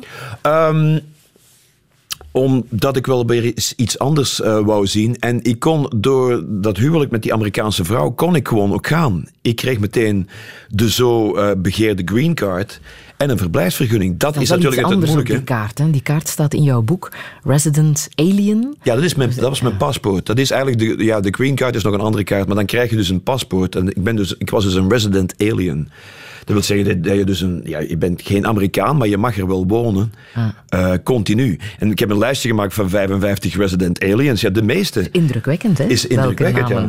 Tuurlijk, ja, al, al de grote... Ja, dat is, Albert Einstein was een resident alien, eh, noem maar op. Ik ken ze nu niet van buiten, maar dat zijn er heel veel. Maar je vond het niet erg om daar plotseling niets om handen te hebben en daar maar Nee, helemaal rond te lopen. Omdat, ja, ten eerste heb je het klimaat mee. Californië is gemiddeld 25 graden heel het jaar lang. Met kerstmis zit je in het zwembad. Dat maakt het leven een stuk rustiger. Dat is echt... eh, En ook nog, eh, New York is onbetaalbaar. Dat is, je kan, daar kost een kast waar je in recht kan staan. Huurprijs vandaag 2000 euro in de maand, denk ik. Vandaag, hè. In die tijd zal dat ook wel zoiets geweest zijn. Ik woonde in een appartementje in, in Los Angeles voor 700 dollar. Dat was toen iets meer dan 20.000 frank. Daar huurde je in Brussel ook maar een gewoon appartement mee. Eh, dus het leven was echt goedkoop. Veel gelezen toen? Eh, ja, maar altijd, hè. En, en geweldig. Wat men ook denkt van Amerika is van, ja, dat is een dom, dwaas en een veel te vet etend land. Ja, dat is helemaal niet zo. Californië heeft de health food uitgevonden, heeft de fitness uitgevonden, dus je kan daar zeer gezond eten. Men denkt van Amerika, het is een dom land en alleen maar McDonald's cultuur. Helemaal niet. Je hebt de boek, de Booksoep is een van de leukste eh, boekenwinkels van LA op de Sunset Strip. Daar woonde ik vijf minuten vandaan. Daar kan je alle kranten kopen van heel de wereld. Ook Le Monde, diplomatiek, heel de, dat ligt daar allemaal. Dus je, je zit echt in een, in een vat van zeer veel, ehm, ja, toch hoogstaande prikkels. Dus dat is een heel rijk, eh, rijke buurt, Californië. Maar een boekenlezer ben je altijd geweest. Nee, ik ben in Londen pas begonnen. Ja? En toen was ik dertig. Daarvoor was het een schoolopdracht. Je bent nu Stoner aan het lezen. Ja. Van John Williams. Ja, maar ik ben nog niet ver geraakt sinds de donderdagavond. Toen heb ik dat gezegd, ja. Ja. Ja, ja er was iemand uit, uit de boekenwinkel die me dat aanraadde.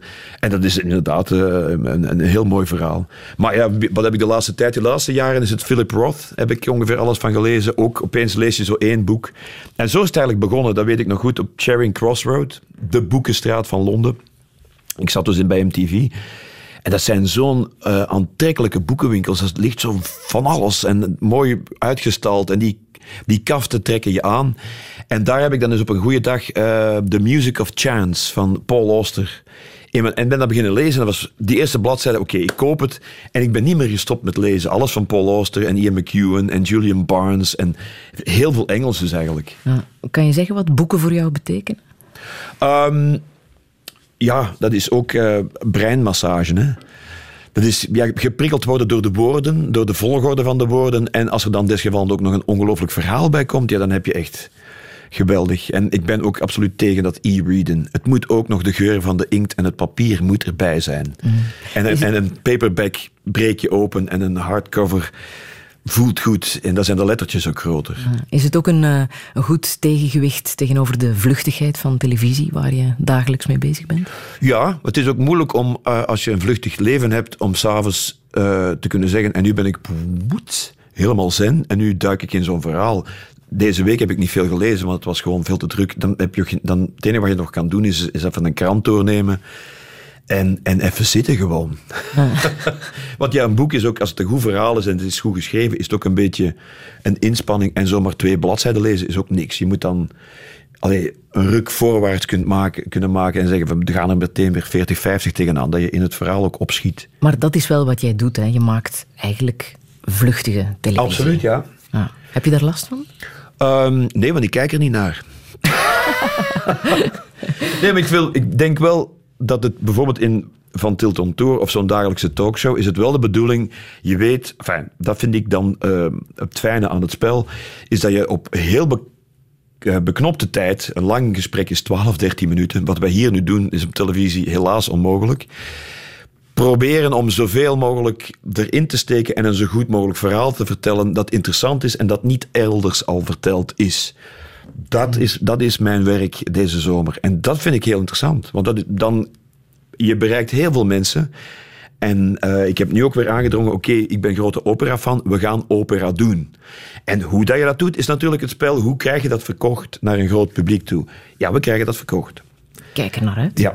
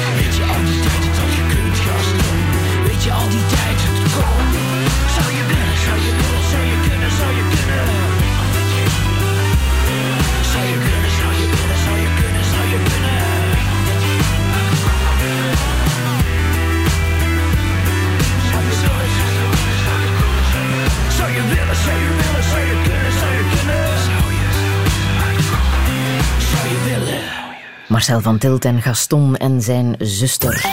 De politie waarschuwt voor stenen op de A12 van Antwerpen naar Nederland in Hoevenen. De afrit is daar versperd. Touché. Marcel, dat was het nummer dat je hebt gemaakt naar aanleiding van eh, een schilderij van Gustave van de Woestijnen voor Radio 1. Hè? Eh, Ja. Kleur in E mineur. Het schilderij heet Gaston en zijn zuster en hangt op een paar meter van Ja, jouw huis. ja nu ik? niet meer, omdat het museum is dicht. Hè. Het, het Koninklijk Museum voor Schone Kunst, ja. Prachtig schilderij van, van, van de woestijnen. Is, dat soort van realisme vind ik he- heel erg... eh, nog altijd heel erg goed, ja. Er zit ook een groot kunstliefhebber in, Marcel van Tilt. Ja, dat alles wat, wat, wat je een gevoel geeft van hier word ik innerlijk beter van. En dat heb je of dat heb je niet. Ik heb dat ook met bijvoorbeeld eh, met groenten- en fruitmarkten. Ja? Ja, dat is, ik ja, in Spanje, omdat ik een paar keer naar Barcelona geweest ben de laatste maanden. Ja, dat is het mooiste wat er is. Dat zijn die overdekte markten. Maar dat is ook in Antwerpen. Ik was gisteren namiddag toevallig eh, aan het paleis daar eh, op de Vogelmarkt. Ja, de uitstalling van, van, van etenswaren en de geuren die daarmee gemoeid gaan. De kazen en de vis en de aardbeien. Dat is het mooiste wat er is. Ook daar word ik beter van. Ben jij ook goed in de keuken? Uh, ik maak alleen bloemkool. Ik, ben, ik, heb, ben, ik heb een inburgeringscursus gevolgd. En ik kan bloemkool maken met witte saus en worst. En spaghetti bolognese. En ik kan een kabeljauw koken, maar al dat gekokkerel, interesseert me niet. Nee, daar zijn restaurants voor, denk ik. Dat doe je graag, hè? Op restaurant? Ja, ja, tuurlijk. Ja. Ik wil zeggen, wat is er met je geld gebeurd? Ik heb het allemaal aan de horeca gegeven. en met plezier, want ik vind dat ik heb alle respect voor de mensen uit de horeca. Ja. En hoe gaat het met de schilder in jou? Uh, niet goed. Die is, die is uh, stil doodgestorven, denk ik. Helemaal? Nee, niet helemaal. Maar ja, ik heb geen tijd gehad.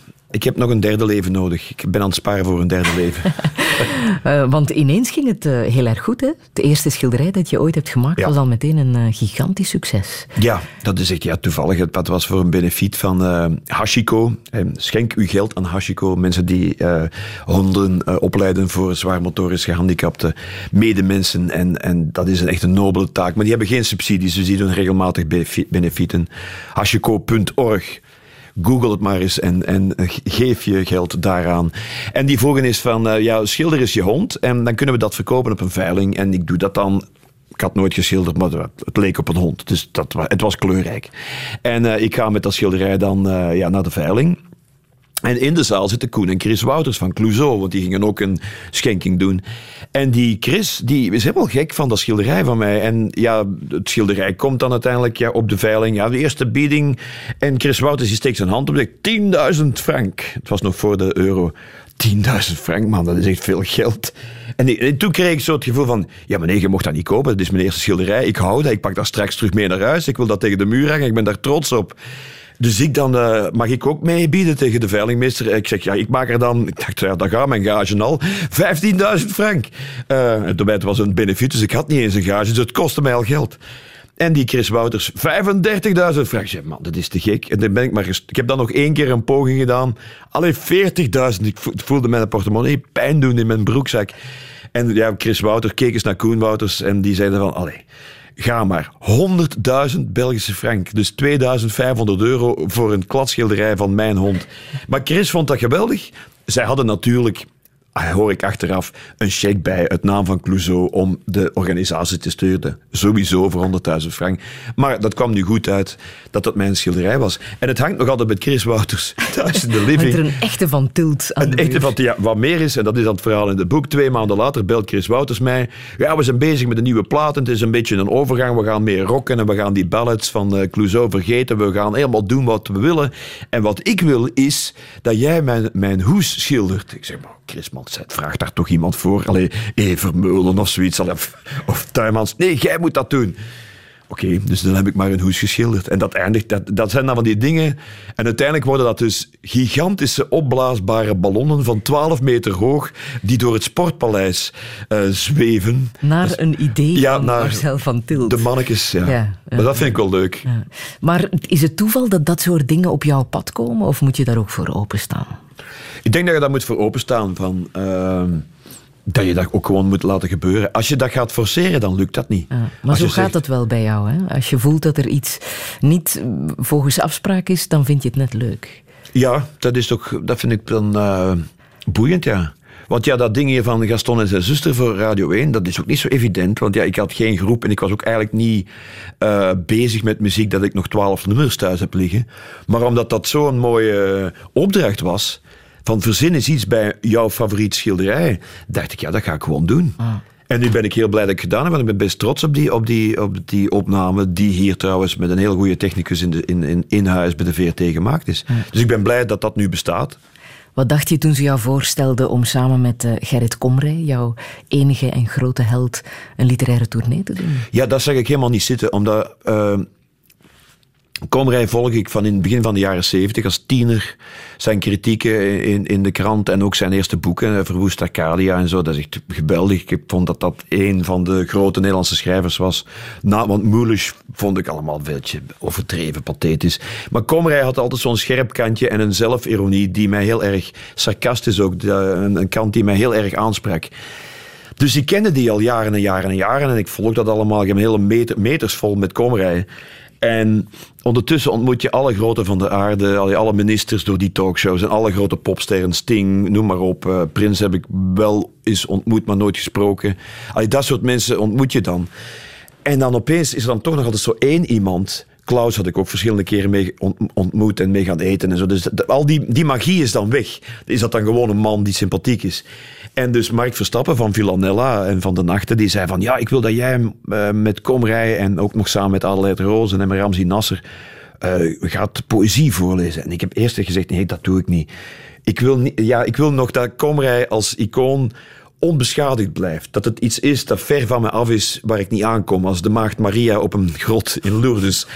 Zeg ik, ja, nee, maar je moet dat toch doen. En voordat ik, dan zeg ik, ja, ik heb het dus maar één keer dat ik dat kan doen. En dus een uur later zit ik met Komrij in een kamer, oog in oog, poëzie uit de 17e eeuw voor te lezen. Ik denk, man, waarom doe ik dat nu?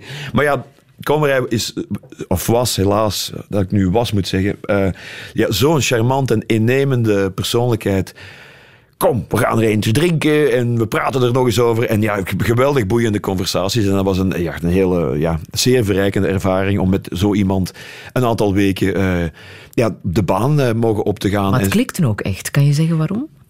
ik denk hetzelfde soort van wat, wat eh, er klikt in zijn teksten met mij. Van, ja, wel poëtisch, maar altijd met, met, met zo'n sarcastische ondertoon en, en een beetje negatief, maar op een leuke manier. Ja, zo ben ik ook, dus dat herkende ik er wel in. Ja, en de meest onmogelijke onderwerpen eerst. Hè. Zoals bijvoorbeeld zijn verzameling over eh, ja, de menselijke uitwerpselen. Ja, voilà. Waar hij zijn boek Cacophonie voor Ja, welk zichzelf respecterende dichter zou dat nu doen? En het is een geweldige, een geweldige encyclopedie over de, over de kak, nietwaar? Hier leest hij eruit voor. Moet eens luisteren. Mijn hoogste lichamelijke genot is poepen. Wat jullie in het Vlaams kakken noemen. Voor de meeste andere mensen is neuken blijkbaar een veel groter genot, maar voor mij niet. Want neuken doe je, zeker op mijn leeftijd, 52, minder vaak dan poepen. Als je dus niet enkel de intensiteit van het genot, maar ook de frequentie ervan in aanmerking neemt, is poepen een groter lichamelijk genot dan neuken. Vooral ook omdat poepen een creatieve bezigheid is. Want je drollen zien er iedere keer weer anders uit, die je bovendien in je eentje kan bedrijven. Ik ben altijd heel blij als ik weer eens naar de wc mag. En ik ben ook altijd heel tevreden als het achter de rug is. Omdat poepen zo'n ontzettend groot gevoel van voldoening geeft. In tegenstelling tot neuken, waar je vijf minuten later meestal niks meer van weet. Het is ook jouw humor natuurlijk. Ja, natuurlijk. Dat het is, ja, hoe komt dat? Daar zit ik ook al jaren mee. Waarom is heel het, het kakhuis, vind ik een heel mooi eh, woord uit de 17e eeuw om het toilet te omschrijven. Waarom is het kakhuis zo komisch? Omdat het, ja, ben ik, net zoals Komrij, niet uit die anale fase geraakt. Want dat zijn fases in je, in je jeugd. Maar je kan daar eigenlijk niks over zeggen. En als je er begint over te praten, is het altijd grappig. Dus ligt dat dan aan mij? En het is heel moeilijk om daar iets serieus over te zeggen. Maar er is heel veel poëzie, omdat ik heb heel zijn bloemlezingen gelezen. Er is heel veel poëzie over het kakhuis en over naar de wc gaan. Die ook heel mooi verwoord is. Ik heb, kan het niet opzeggen hoor, maar ik heb een heel mooi gedicht uit de 17e eeuw gelezen. Dat heet over een tabaksdoos gevonden in het kakhuis. En dus had in de 17e eeuw in Amsterdam heel veel openbare toiletten. En die man heeft daar een gedicht geschreven. Die zit op de wc en daar ligt een tabaksdoos. Die zegt, oh, gij tabaksdoos, welk onverlaat heeft u hier zo achtergelaten, terwijl ik hier een odeur van stront naar jou zit te kijken. Hoe eenzaam lig jij daar? Dat is toch geweldig? En ja, Kammerij was daar bezig, maar hij was natuurlijk niet alleen dat. Hij was, maar dat hij dat durf, want dat neemt je heel serieus als dichter, terwijl hij een van de beste dichters is van het Nederlandstalig taalgebied. Zijn laatste bundel, Boomerang, in het jaar dat hij gestorven is, is nog altijd een fenomenaal. Goeie bundel. En eh, de bundel die uitkwam toen ik met hem op tournee was, de titel alleen al, Spaans benauwd. ja, de titel alleen al is poëzie. Dat zijn prachtige bundels. En, en, en niet voor de hand liggend. En niet alleen inhoudelijk goed, maar de zinsconstructies. Want hij maakte er dan ook een spel van. Dr. Anders P. maakte er helemaal een spelletje van, een taalspelletje. Maar hij maakte er dan ook nog een spel van om op de verkeerde momenten je rijm te zetten en het zo te construeren dat het eigenlijk niet meer klopt. Maar, en dan ook nog een aangrijpend verhaal. Enfin, ik heb er eentje afgedrukt, eh Krim, Dodenpark. Ja, dat las hij dan op een geweldige manier. Die nasale stem ook, hè. Maar in de verte klonk er uit een urne een kreet. Ja, geweldig, hè?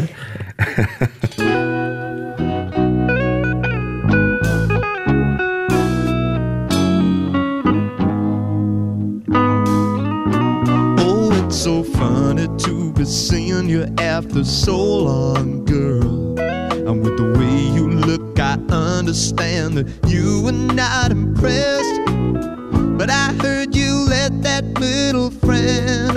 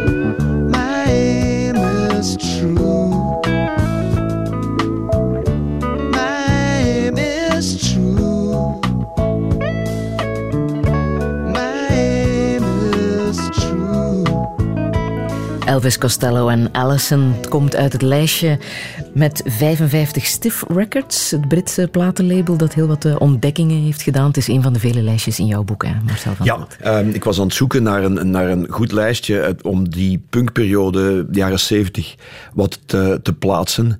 En dat is natuurlijk, ik kan zo'n lijst maken met de Sex Pistols en noem maar op. Maar toen stootte ik opeens weer, ja, het eerste plaatje dat mij eh, van mijn stoel blies was eh, New Rose van The Damned. De plaat die ik daarvoor gekocht heb was Boston and More Than a Feeling. Dat is langharige, pathetische sympho eh, rock. Dus al dat is een heel groot contrast. En toen merkte ik opeens dat ik het plaatje thuis terug vond van Stiff Records natuurlijk. En dan ben ik eens gaan kijken en dat is eigenlijk fenomenaal. Dus dit is echt, ik heb gewoon een lijstje gemaakt van de eerste 55 singeltjes die zij op een platenlabeltje dat gerund werd in op een keukentafel in Londen, ik ben er toen ook geweest, dat zijn 55 topnummers. Hoe doe je dat? Dat is Ian Jury, eh, The Damned, Elvis Costello. Echt fantastisch gewoon. Reckless Eric. Maar 55 singles op een rij. Allemaal goed. Dat is, toch een, dat is toch een geweldig label. Er zijn ook films over gemaakt. Want Stiff Records is een heel, echt een heel mooi verhaal. Maar ik vond het wel tof om dat eens te zien. Ik was dat helemaal vergeten. En Costello natuurlijk. Enfin, dit blijft grandioos. Ah, 55 ben je nu. Wat zou je nog willen in het leven? Ehm, is een, een dag om te kunnen nadenken. ik zal Eén proberen- dag. Ja, Dan moet het wel lukken. Ja, daarom dat ik het ook gedaan heb. Ik wil nu nog eens kijken van wat zou ik nu nog wel eens willen of kunnen doen. Maar dat weet ik nog niet. Echt niet? Nee, ja, ehm, muziek blijft toch doorgaan. Dus ehm, ik vond het heel leuk om met Ad Cominotto eh, donderdagavond in de Arenberg. Daar stond gewoon een Steinway-piano. Man! En dan die zo kan spelen. Ja, dat klinkt... ah, Dan denk ik, ja, nu schrijf ik direct... eh, Miel Kools is helaas doodgegaan. Dan ma- maak ik wat luisterliedjes. Want dat klinkt Ja? dus wel... Ja, natuurlijk, ja. Jouw eh, exclusiviteitscontract bij VRT loopt af volgend jaar. Oeh, zeg, Denk- je bent gewoon je- hier... Je bent echt wat boekhouding geweest, of wat? Denk je daarover na? Ehm, nou, maar dat zijn altijd korte contracten. Ik denk niet dat dat afloopt. Ik, heb de ik denk altijd van, ja, ik mag hier drie jaar werken voor de VRT en dan volgend jaar loopt dat af. Ja, als het dan afloopt, dan zien we het dan wel. Enfin, dat is dan Of wordt eind- verlengd? Dat kan ook. Ja, ik heb daar nu wel goede hoop op dat dat misschien nog verlengd wordt. En als het niet verlengd wordt, dan is het maar zo. Dan zal er wel een reden voor zijn. Dan zal ik wel niet goed genoeg meer zijn. Of is er... Dat zijn dingen waar ik mij al lang bij neergelegd heb. Ik heb koerswijzingen in de media. Er komt een andere directie. Die pakken... Ik heb, allee, door mijn leeftijd heb ik ook al 80 directies zien passeren. Van de M.E. van Ekkes en de Bettina Gijsens. Jan Keurleers in de tijd nog. Eh, Paul van den Bussen, die heb ik ook nog even ontmoet, geloof ik. Alleen je ziet hoe dat, dat, hoe dat het schuift. Casimir Gozes. Allee, en elke mens heeft een andere optie over hoe zo'n station moet gerund worden. En als je dat daar niet in past, ja, dan word je opzij geschoven. Ça, c'est la vie, quoi. In deze, in deze wereld. Dat is voor iemand die bij Fort Genk werkt ook zo. Iemand beslist, we doen het dicht, dan sta je daar te apengapen. Hè. Dat kan mij ook overkomen, dus ik heb daar geen angst van. Ik zie het dan wel. Dat is pas 1 januari 2015. Nu maak je me ongerust. Hoe wil jij herinnerd worden? Ehm, ik hoop als een goede papa voor mijn kinderen. Ja, want ik heb nu wel, daar heb ik echt wel van genoten. Nu gaan we wel heel persoonlijk. Zo van, ik heb ehm, met mijn pa eigenlijk nooit een, een, een, een jeugd gehad, omdat hij altijd weg was. Ik had wel een goede band met hem en ik voelde ook wel dat hij mij graag had en zo. Maar ik heb nu al heel erg genoten van mijn kinderen. Ze zijn nu 11 en 6. Ik heb al die dingen gedaan die mijn pa met mij nooit gedaan heeft. Verhaaltjes voorgelezen en naar de dierentuin gaan. En ik heb daar eigenlijk de laatste elf jaar veel tijd in gestoken, naast de rest. En met plezier, want ik geniet ervan. Ik vind dat die kleinste, ze heeft nu de eerste, het eerste leerjaar achter de rug. Man, ik herinner me dat het eerste leerjaar. De geur van potloodslijpers en die lange meneer Eerdekes die daar stond. Heel indrukwekkend. En ik zie nu aan die kleine dat dat ook voor hem heel indrukwekkend was. Het was moeilijk het eerste leerjaar, maar hij is er goed doorgekomen. Dus ik hoop dat zij mij een leuke man vinden, want zij zien natuurlijk ook die, die knorpot en die alles perfect moet hebben. En ik hoop dat ze toch wel eh, een lieve man in mij zien en niet alleen die, die, die zagende zeurpiet. Hoe kijken zij naar jou op televisie? Oh, eh, dat is heel normaal. Ja? Dat is heel normaal. Ook als er vreemde dingen in de studio gebeuren. Ja, ja, ja, ja die oudste die heeft het allemaal door. Die, had, die, die is trouwens heel humoristisch. We hadden vrijdag, de vrijdag een proefopname en we liepen tussen de repetitie en de... eh, en de opname ja, naar een, gebouw. En daar stond dan een lasagne klaar voor heel de crew. En dat is altijd om zes uur lasagne. En eh, die mevrouw stond achter de toog en die zei... Ah, hier is Marcel! Waarop eh, mijn zoontje zei... Ja, wat had ik gedacht? Je doet de catering van Van Tilt on Tour. Dus die denkt dan van, mens, doet toch normaal. Het staat op uw menu. Natuurlijk is die hier. Dus voor hen is dat zo van, god man, wat kunnen de mensen toch... Maar voor die mensen is dat natuurlijk... Ja, ze zien dan opeens iemand, ik zit daar niet meer mee in. Maar hij heeft dat al allemaal gezien. Zo de manieren hoe dat mensen je herkennen op straat van de televisie. Hij heeft dat al allemaal gezien. Hij denkt altijd, "Hè, hier gaan we weer. Ik ga even op de hoek. Ja, ja, kom ze even terug. En als dit gebeurt op tv, vinden ze dat waarschijnlijk ook helemaal niet vreemd. Pakjes zeggen ze dat bij ons. Maar je... Hallo, wie is toen geïnteresseerd dat je in een bad zit? Maar ik moet, ik moet nog komen. Ik vind dat toch, ik vind dat toch Maar werkt- niet- werkte het echt? Echt zwaar, hè, man. Ja. Moet dat nou zo eens zeggen, zwaar, hè? Hij- doet wel sterk, hè? Hij doet wel sterk, ja. Ja, goeiedag, goeiedag, goeiedag. Ja, zeg, heel kort, ja, zeg het. Ja, de uitzending is wel begonnen. Kunt u straks binnen een uurtje niet terugkomen? Dag mevrouw. Ik vind u de gros naar los laten halen. Wel, ja, dat is goed. Dan zouden we elkaar eens moeten ontmoeten. En u ook allemaal. Allee, goeiedag. Leuk, zo gebeurt er eens iets, hè. Dat is live televisie. En eh, anders nog nieuws? Voor de rest alles goed? Oh, dingen, Karen van K3 is zwanger, dat schijnt. Is dat echt? Ik heb dat Dat weet je niet. Ka- De Rosse van K3? De Rosse, dat is toch Karen, hè? Ja, dat is het. Dat of is mocht het. ik dat niet Ja. zeggen? Wist u dat? Of mocht ik dat niet zeggen? Ik weet het niet. Ik weet het ook niet. Sorry. Ah, ja. We geven het even mee, dames en heren. Ook nog een beetje showbiz nieuws met Peter van der, Ge- van der Begin. En Stanny Chris. Oh ja, Karen, van K3 is zwanger. Voilà. God hebben haar ziel, hè. Dore van der Groen. Oeh, Dat is niet... haar ziel. Haar ziel? En dus hier? Die, die, die, ons doosje, die leeft nog. Ja, dacht dat het over Dore van der Groen had. Ja? Oh, die leeft toch niet meer? Dat meen je niet. Wat zeg ik nu gewoon? Live op de televisie. Maar allee, ik heb ze gisteren nog gezien. Touché. In ieder geval, jouw begrafenis wordt een feest. Dat is duidelijk. Absoluut, ja, absoluut, absoluut. Ze mogen allemaal komen, als ze nog leven tenminste. Maar dit vind je niet erg, dat dit soort dingen worden opgerakeld? Ja, je weet dat je dat achteraf nog een aantal keren op je bord krijgt natuurlijk. Ja, dat gebeurt, maar je, je, ja, je, je stuurt het daar niet op aan. Ja, dat zijn allemaal eh, ongevallen onderweg, hè. accident de parcours. Oh. Heb jij nog een boodschap, Marcel, die je hier de wereld wil insturen? Eh, ik hoop dat de mensen ervan gaan genieten. Het begint morgenavond op één. Ik, ik gebruik alles om te promoten. En koop mijn boek en heb mij graag. En wees lief. En geef mij gratis dingen. Nee, helemaal niet. Maar ja, wat, kan ik nog wensen? Ik hoop dat de mensen het goed vinden op televisie. Het is toch belangrijk, je werkt, je werkt voor een groot publiek. Je kan alleen maar je best doen. En voor de rest valt me niet te veel lastig als ik door de straat wandel met mijn slecht humeur. Zullen we niet doen.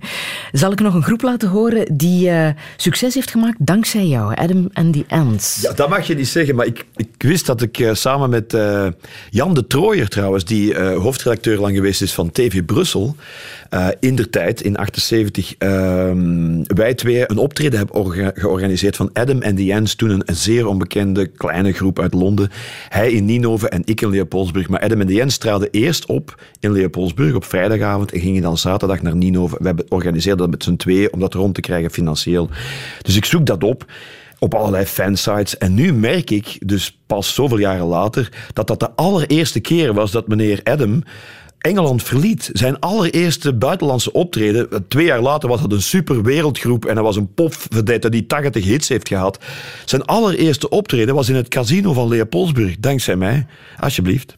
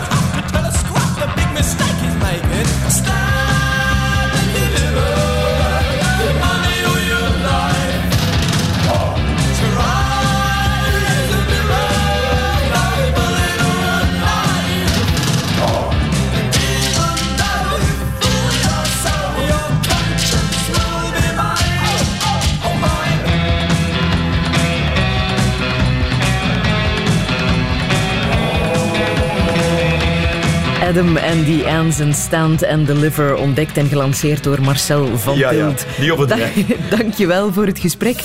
Touché.